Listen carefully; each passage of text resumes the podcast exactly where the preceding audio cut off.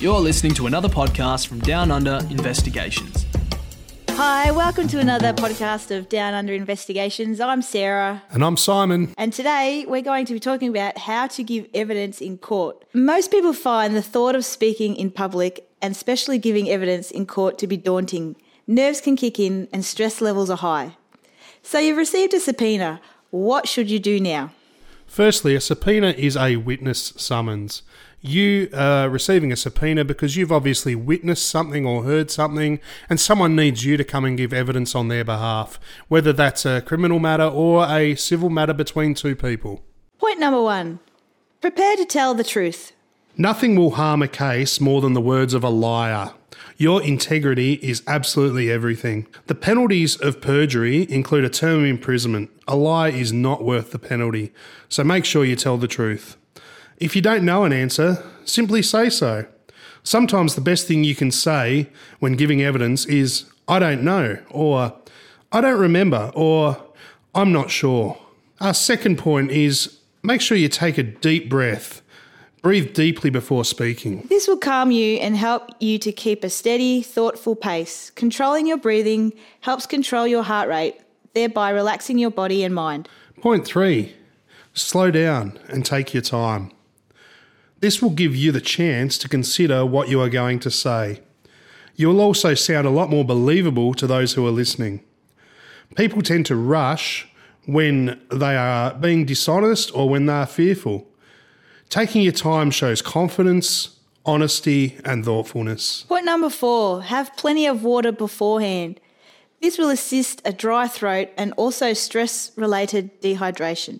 There will most likely be water available to you in the witness box. Feel free to have a quiet sip of water between questions when needed. Our next point is make sure you prepare. Ask the barrister or solicitor of the side you are representing for a list of questions you will most likely be asked by the opposing side. You may need to swear a written statement prior to any hearing.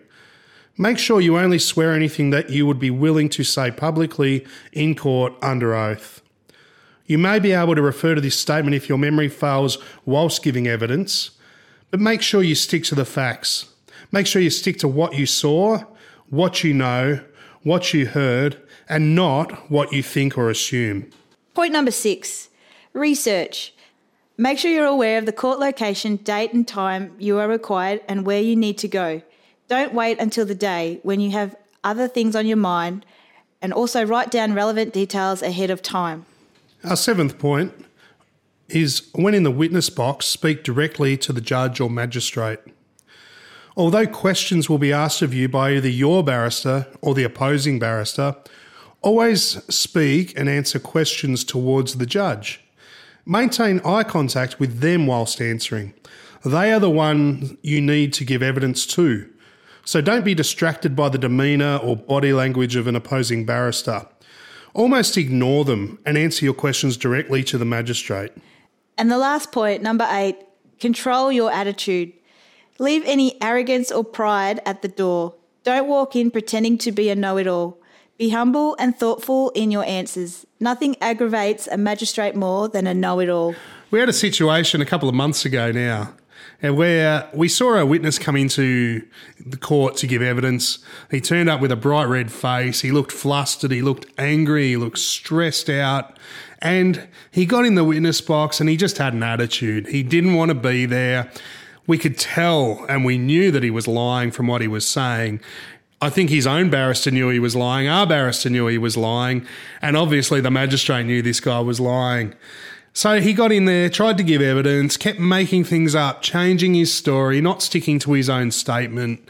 Um, he was getting angry at our barrister, angry at his own barrister, refusing to answer certain questions, not just saying, I'm not sure, I don't know, but saying, I'm not answering that, I don't need to answer that, and, and just firing up. He wasn't a happy man, he was quite angry.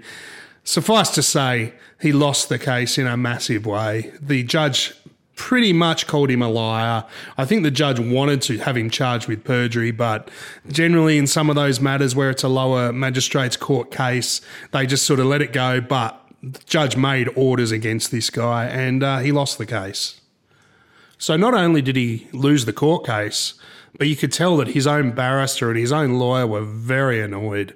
You know, they'd put in all their time and effort. Sure, they might have got paid by him, but, you know, they don't like losing a case, and especially based on a witness who's given poor evidence and, and basically lied in the box. On the alternative, I personally had to give evidence in that same matter. And I remember going in there calm, confident. I knew what I needed to say. I knew what my evidence was.